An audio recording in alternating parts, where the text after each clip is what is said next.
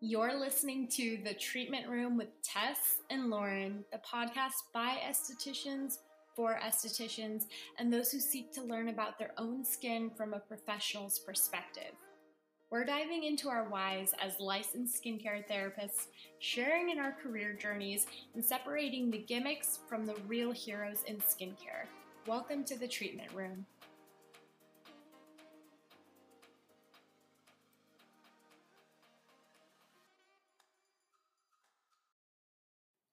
Hi everybody, welcome back to The Treatment Room. Today I am doing an episode, and by I mean me, Tess. I'm without Lauren, but I have a very special guest today. Her name is Jackie. Some of you know her from my YouTube channel, and she is the owner of Glow & Go Beauty Co. And Jackie, I'll let you introduce yourself and tell them a little bit about the services you offer. Hi, everybody. Thank you, Tess, for having me on the podcast today. I am the owner of Glow & Go Beauty Co., and I offer spray tanning, lash extensions, lash lifts, and brow lamination. Jackie and I met in school. We met in beauty school at Skyline College, which is in San Bruno, if anybody is familiar with the Bay Area. Jackie, let's start from the beginning. I know you originally were enrolled at a normal four-year college. Tell us a little bit about that and how you decided to pursue something else and how you decided on Skyline. Well, like Tess said, I was in a four-year college and my financial circumstances changed. I was kind of in a pickle. And I had already been working in the beauty industry for some supplemental income while going to school. I was a spray tan artist at a salon. And upon this hardship, I decided to enroll myself in beauty school at night. At the time, it was something I was already interested in, and it was something that I could afford while I could not afford my four-year college anymore. And I chose Skyline in particular because I had a friend that had just gone through the program the semester prior.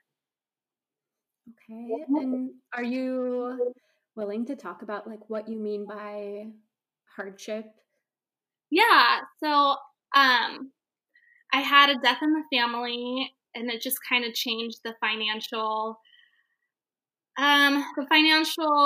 situation and what was prioritized. So unfortunately, whereas my education was being funded by my family, it was no longer going to be funded by my family. So I had to come to the difficult decision. Am I going to accumulate the student debt and pursue therapy, which is what I was studying to do? Or do I want to work in something similar that still helps people feel better about themselves and is a similar objective and something I'm still interested in at a lesser cost? Okay. So you were comparing the cost of a four-year school, which was a private school, and I know that school is expensive, versus Skyline where we went. And I know aesthetic schools can be expensive, but Skyline was, I would say, pretty affordable, and you could opt for financial aid. So you decided that would be an option you'd be more comfortable with. Was it hard for you to kind of just, forget that idea of going to a four-year and pursue something else? Did you struggle with that? Well, I came to the decision, actually, I was bartering services. Like I mentioned, I was already a spray tan technician in college, and I was bartering services with a lash technician. I was getting my lashes done, she was getting tans done, and I had no idea the cost or price point of lashes in San Francisco. And I remember just getting my lashes done, venting to her about my family issues, my financial issues, everything that was going on in my life at the time. And after the session, I felt so much better. And on my way out, somebody else had come in and asked for a quote for the pricing. And when I heard the price, in my mind, I thought, wow, that is literally the cost of a therapy session. This is what I'm going to do. So that was kind of the final cherry on top that made my decision And I truly feel that what I do is very similar to therapy. It's just in a different way. So I really don't have any regrets about not fulfilling my 4-year college education. I love what I do, and I really feel that it was the path I was meant to take. It wasn't that this was a fallback and that I'm sad I didn't get to continue pursuing what I did. I think I was meant to do this. I think you were too. You are. I've never seen anybody more meant to do anything, and you have so much drive. So I'm so happy you stumbled upon it. It's crazy how life just kind of works out. And yeah. I feel like it totally is therapy, and it's almost like therapy without the pressure of therapy. Like, people come in, they feel comfortable with you. Jackie's so unapologetically herself. So I feel like being around her and just the environment she sets, you automatically feel very comfortable and at ease. And I'm sure you can attest to this, Jackie, but the things people will tell you on the treatment room table, it's, things you would probably talk about with a therapist. People are very open with their estheticians a lot of the times once you develop that relationship. And it's really something special. Yeah. I even think that it takes it a step further. I think that I'm also able to share a bit about me with my clients as well. And I love that too. I think it's a two-way street, whereas sometimes I feel in therapy, it's very much more listening in a one-person conversation. So I really do love doing my services and having that two-way connection with my clients. Yeah. And I feel like it's with our generation of estheticians where we have, the opportunity for social media and kind of letting people into our lives a little bit. I know like traditional estheticians used to feel like it really wasn't about you. It was about, making, giving your client the spotlight and really not saying much, but I agree. I kind of see that shift happening. And I think people kind of want to know their therapist. And with you, I feel like people come to you for a reason, right? You feel like you offer something different in being yourself and having that personal relationship. And even like in your tagline, XOXO Jackie, like it's very casual. And it just kind of, I kind of see the rules changing. So let's talk about like where this all started for you and kind of give them a whole background of from school to taking over Brown Sugar, where you were the manager, to where your business is now. What was that process like? It was a lot of surprises. Like I had mentioned, I already knew that I wanted to go into laughing when I started school. So right when I started school, I had already started to take classes in lashing. I was lashing before I was licensed.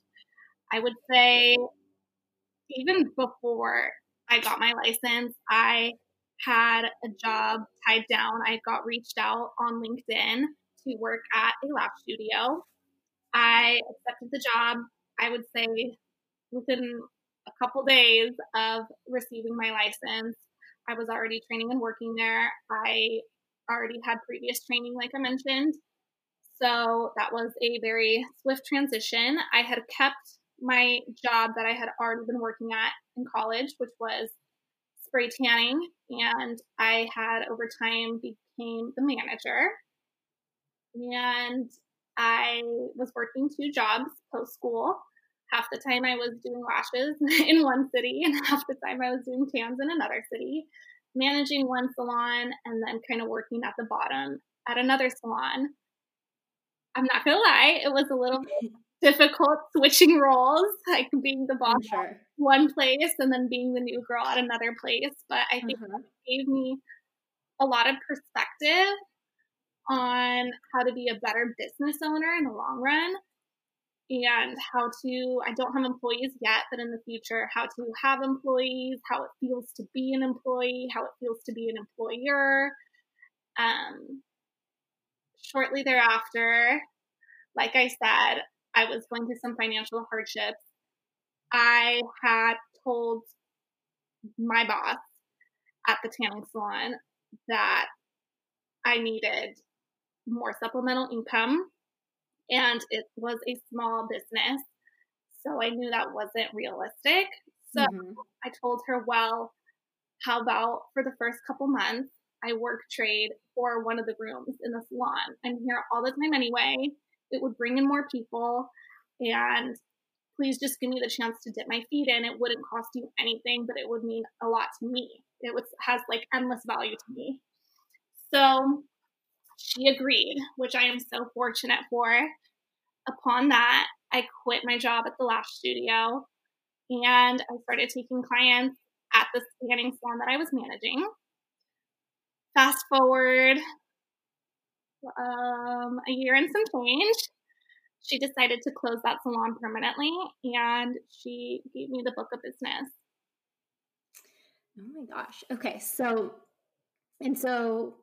Brown Sugar is no more. You had that entire base of clients that you could potentially, you had the freedom to convert into Glow & Go Beauty Co. clients, which is such a wild situation. I'm sure it's like a lot of people's dream come true to kind of have this entire client base come over. What is the process from, have you seen like Brown Sugar tanning clients turn over to lash clients? Yes, I would actually say I had more lash clients turn over to tanning clients. However, I have seen it go both ways. Okay. And when you were first kind of getting your base of clients, did you have one person that kind of kicked everything off? Did a few come to you at once? Where did they come from? I would say if I could do it all over again, I would have not opened my own practice so far from where I was already practicing. The tanning salon and the lash studio are 30 miles away. So when I left, only a small handful of my clientele followed me, but small handful was still better than nothing. And I'm so grateful that they did follow me. And from there, I had a couple existing tanning clients. I had worked at the salon for 5 years. I had a couple of tanning clients that I offered lash fills to. They are bloggers. I offered them one fill in exchange for one post. I did not offer them long-term advertisement or contract or anything like that. And I knew that they were already getting lashes. They agreed. And from there, just word of mouth spread like wildfire. It went from one person to another person to another person. So I would really say social media is how I got my clientele. Influencers definitely helped, and also hashtags. I was very, very hesitant to hashtag. I always kind of thought it was tacky. That is absolutely not the case. The second that I got rid of that misconception in my mind, I got so many clients from hashtags. Hashtags meant more clients in my industry than Yelp reviews did, because people wanted to see the work. Okay. I think that's really interesting. And I feel like that's still kind of a belief that people think, you know, hashtags are, because they can look a little bit messy. Yeah. But yeah. I think it's a really big missed opportunity. Were there certain hashtags that you used? Yeah. I actually recommend changing your hashtags frequently. And you want to use hashtags that are smaller. A lot of the times people use hashtags that are big, like hashtag beauty or hashtag makeup, hashtag eyelash extensions. The more people use that hashtag, the more in a black hole you sink. And I think that a lot of times people think, wow, well, a lot of people see this. But the second you refresh, you're already down at the bottom. So you want to use hashtags where you're going to stay at the top longer, which are generally less used hashtags. So be specific. For example, hashtag San Francisco lash artist would get me more exposure than just hashtag lash artist. So true. Yeah, I think just niching down in general, I think it really is the way to go, and to specialize. And it's just a way of targeting people. I know you've also used things like Instagram ads. Can you talk a little bit about that? Yeah, I think that Instagram ads can be a really great platform for advertising. Like I said, I'm a big fan of Instagram in today's day and age with our industry. I do think that it's important to understand kind of the hashtag system before advertising. It will help your advertisement go one step further. I also recommend with advertising on Instagram that you also narrow down your niche. There is a setting where you can pick your own audience versus Instagram's picked audience. And I definitely recommend creating your own audience. Okay. And maybe targeting things like women or a certain age group. Correct. So you also have to keep in mind the audience that's on Instagram itself are generally clients that are no more than 37, I would say, is the general rule of thumb. Of course, there are people that are older than 37 that use Instagram, but a majority is under 37. So I try to target that niche. Got it. Okay. And when you were first starting your Instagram, Jackie, did you have a vision for it? Did you have branding in mind, or were you just kind of thinking, I'm going to start posting clients or lashes, for example? I have always been a big fan of pink and palm trees. So I made that my brand. I've always wanted that. I think it's so cute and timeless. I love it. I think it's girly, but still happy. I just love it. So I stuck with that. Unfortunately, when I left the lash studio that I was working at, there was a big disagreement of whether or not I could continue using the photos. So I had to start my portfolio from scratch. So I did not get to use any of my existing client photos. And I want to tell you that if you're in the same boat as I was, it will be fine. It brought me to tears knowing I couldn't use any of those photos that I had accumulated, but I was fine. Of course. And I feel like you are such a survivor, and just being one of your best friends. And it's so interesting seeing you as a business person and knowing you personally, because of course, like I receive those, like, you know, texts when you're really having a hard time and hitting those walls that any business owner would have to go through. Mm-hmm. But then I see you on the other side. I see you on social media. I see how you keep calm and keep your image a certain way. And you just always like have the philosophy that the show will go on. It always does, but I know it hasn't been easy. Can you talk about like some of the struggles you've had to go through as a business owner, some of the hardest things that you've had to face? Yeah, I think that for many business owners, definitely just starting off is finding a place that you can afford to even do your craft in the first place, especially knowing that it's going to take some time to build up the clientele to afford that space. So that was definitely a concern, but my biggest advice is just to dive in. It will all work out.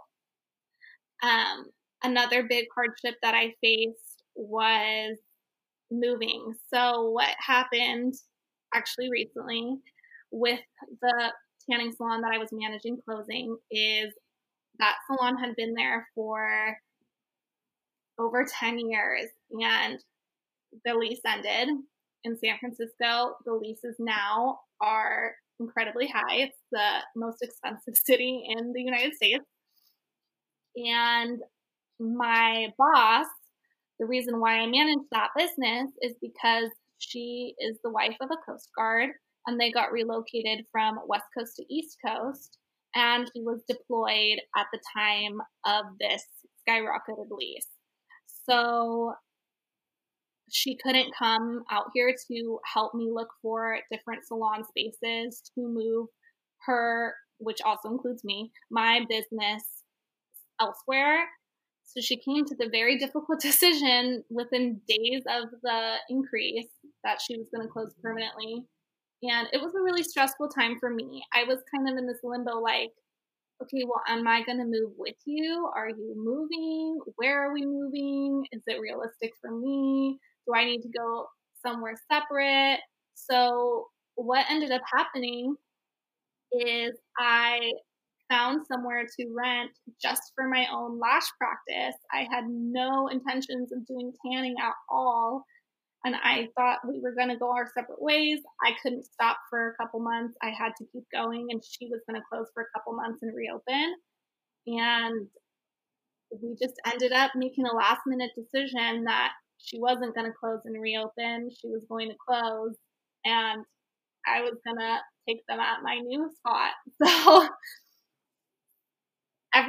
every industry has their little last minute fiascos that really just turn into blessings. So I'm a firm believer that when life gives you lemons, make lemonade. And it turns out the lemonade is really good sometimes. Yeah. I mean, honestly, I remember you texting me when you found out that, you know, they were raising the rents, and it just caught you and the previous owner totally off guard. It was like a bomb was being dropped on you, and you had, like, you know, days to figure out your new situation, or it was like this whole new business you had built was all gonna go away. And I feel like when I was talking to you as a friend, that was kind of the fear, right? Yeah, I remember you telling me, this is a blessing in disguise. It's going to be great in the long run. And me just taking everything in me not to start typing my thumbs vigorously back at you. What does it possibly mean? This is awful. Like, my career is coming to an end. This is horrible. I can't believe this is happening. And I kid you not, it's insane how things change, even in a week, 2 weeks, a month. Crazy. So you were right. I was right, because I know you're a survivor, and I knew Jackie's the kind of person who, like, if you put a challenge in front of her, if you take something away, like, she will figure out how to do what she wants to do and move forward. And being a business owner, it's a big responsibility. I mean, some people can do what you do. Some people are, you know, better off working for somebody else, and they can kill it that way. But when we were talking about being a business owner and things you've learned from past jobs, being on both ends as an employer and an employee, what kind of stood out to you in your mind that you think really makes for a great boss? I think really just putting yourself in the shoes of all roles, really being well-rounded.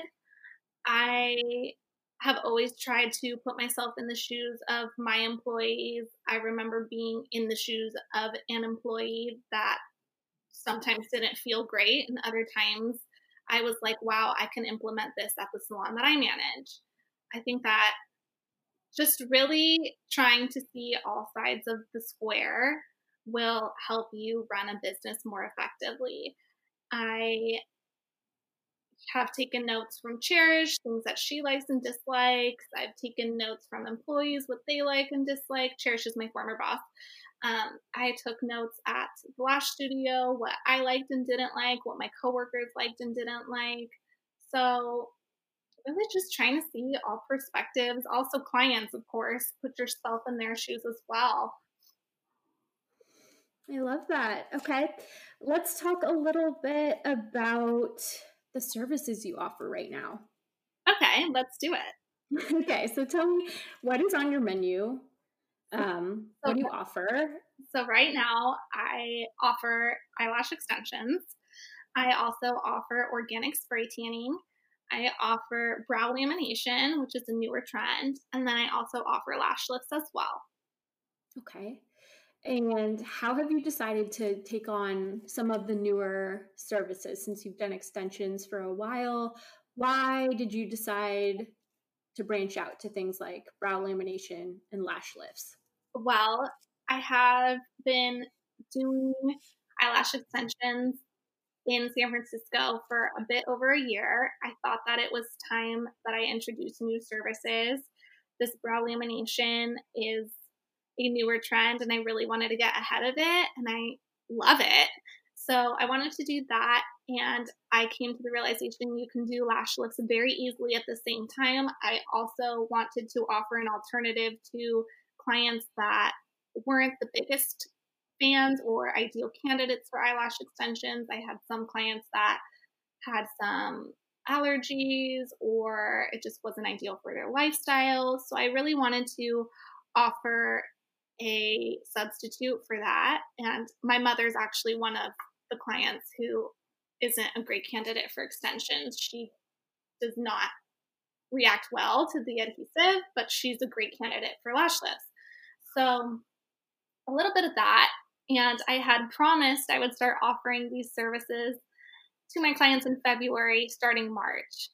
And this was before all of the tanning salon melodrama happened. And I remember being really overwhelmed come March because I was moving. I had promised everybody I was going to start offering new services. I didn't want to start offering services just to acquire new clients and then move. I also then got thrown an additional service, which was the tanning. So really, I think that I expanded very quickly, unknowingly, just given the circumstances, but it ended up working out. And luckily, I had been tanning for years. It's actually the first beauty service that I ever learned. So that was pretty easy breezy for me. And the other two, once I settled in, I started offering them, and things have been great. I think that the biggest war is in your mind. Mm-hmm. So it all worked out. Okay. As far as having a war in your mind, like, what do you mean? Do you feel like there's just so much going on? Are you talking about criticism?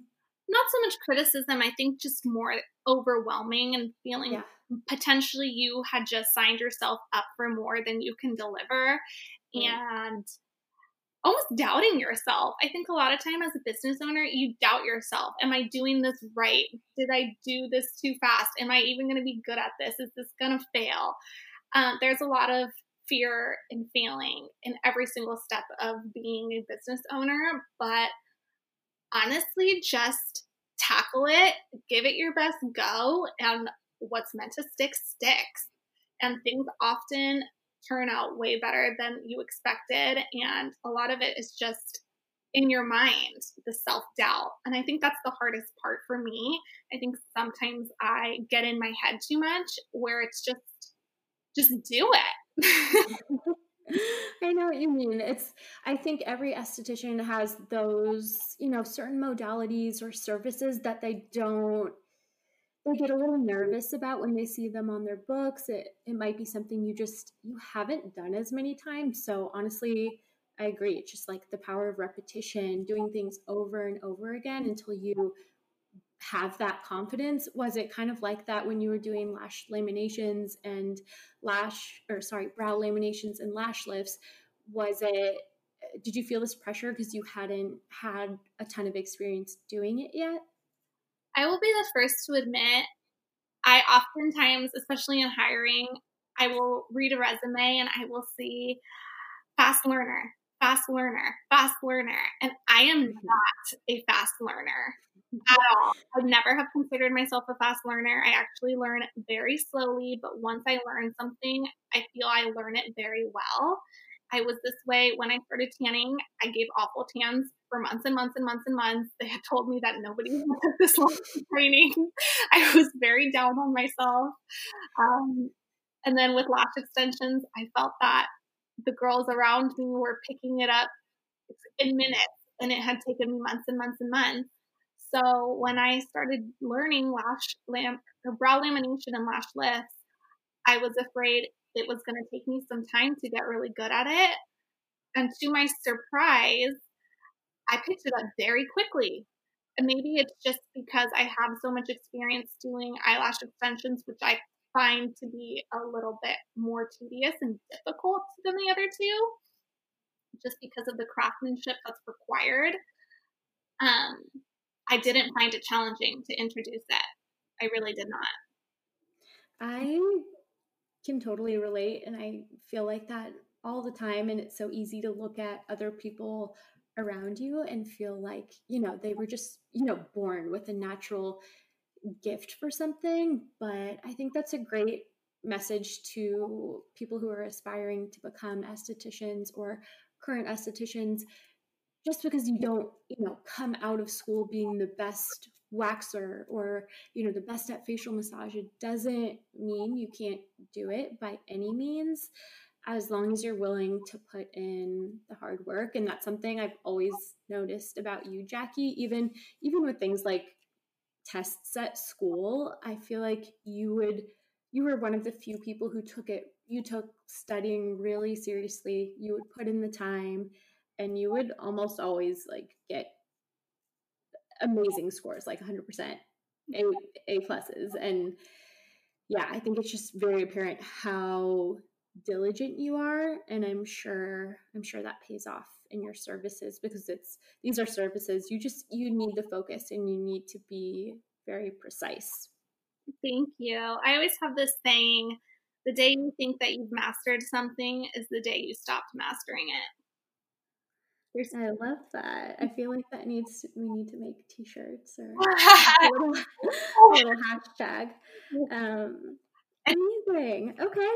Well, somebody who would want to be in your shoes, let's say somebody wants to be a lash artist, because I know a lot of people who subscribe to me are interested in going to your page to learn more about lash extensions. What do you think are a few qualities that make a really great lash artist?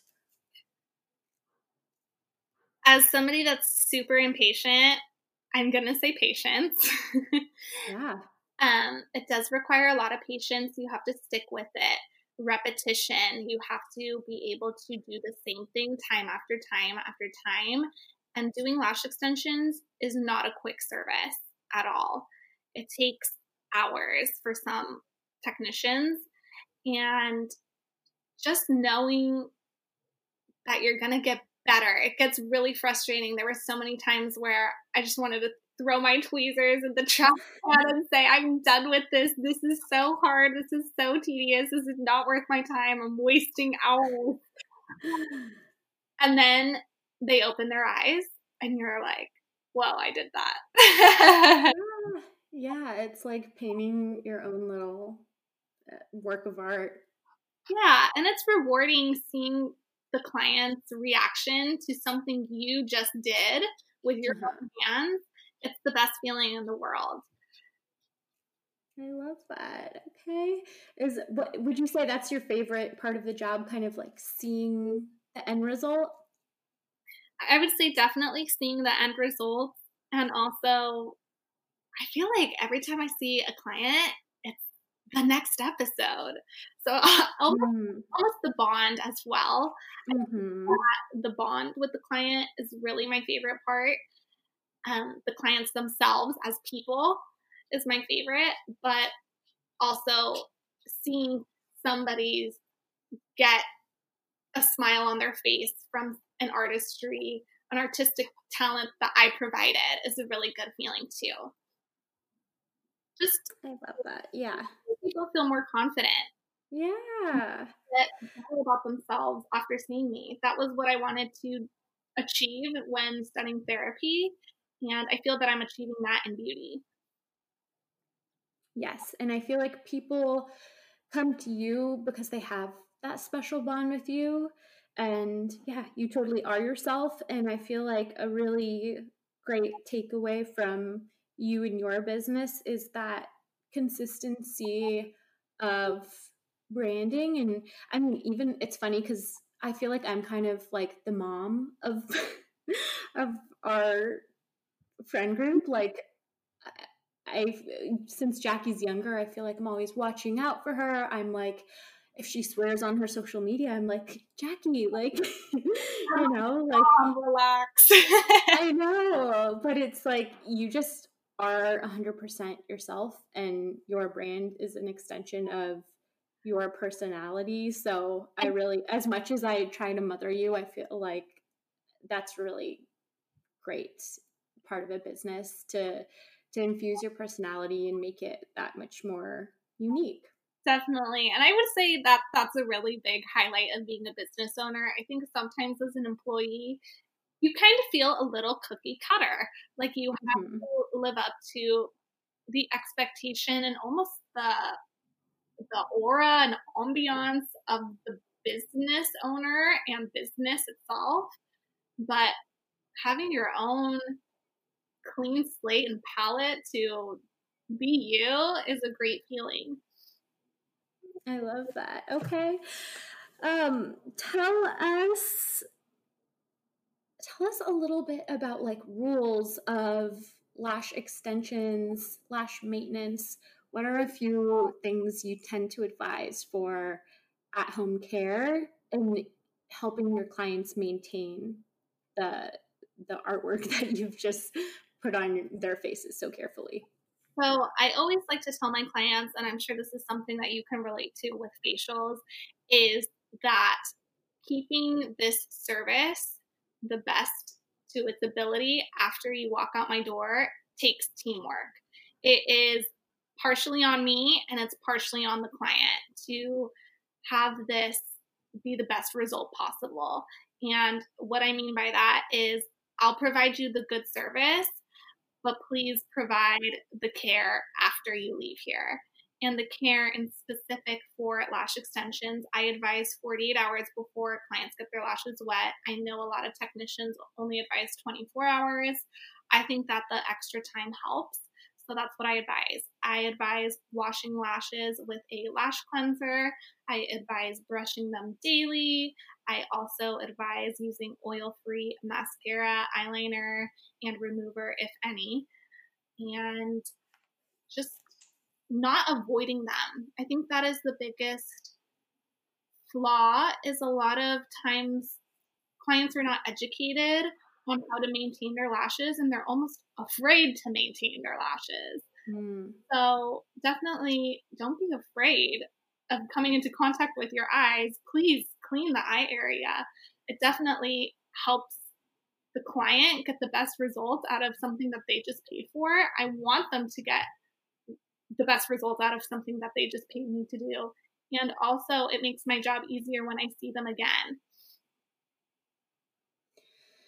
When somebody has not taken care of their lashes, what are things you notice, or when they come from an artist who hasn't done their job well, what do you notice? So when somebody is not cleaning or brushing their lashes properly, you can see buildup. You can see buildup of makeup. You can see buildup of eye crust. You can see, it looks different on everybody depending on what area they are not totally doing. I have seen, you know, buildup of black, which would be mascara or eyeliner. I have seen buildup of yellow, which would be lack of cleaning. Sometimes you will see fans close, which is an indication that they're not being washed thoroughly and that the oils are closing them.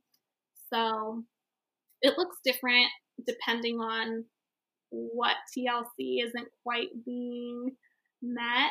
But in terms of doing lash removals, what do I see lash technicians doing quote quote wrong is you will see multiple natural lashes glued under one extension, or you'll see multiple extensions glued onto one natural lash. You will see crazy things. I have seen crazy things. I have seen nail glue used on eyelashes. It's oh my goodness. You'll see eyelash extensions glued way too close to the lid, on the lid.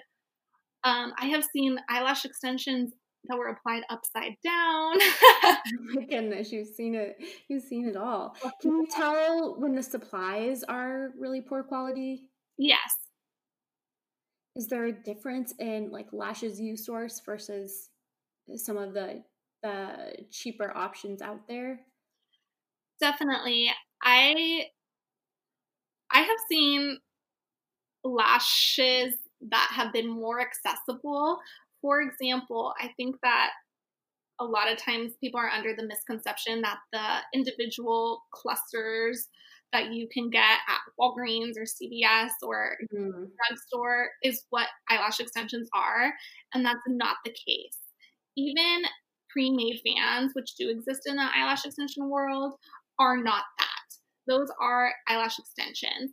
A lot of eyelash extension technicians make their own fans, which basically means that they by hand will group thinner lashes together to make a blossoming, fan-looking eyelash extension.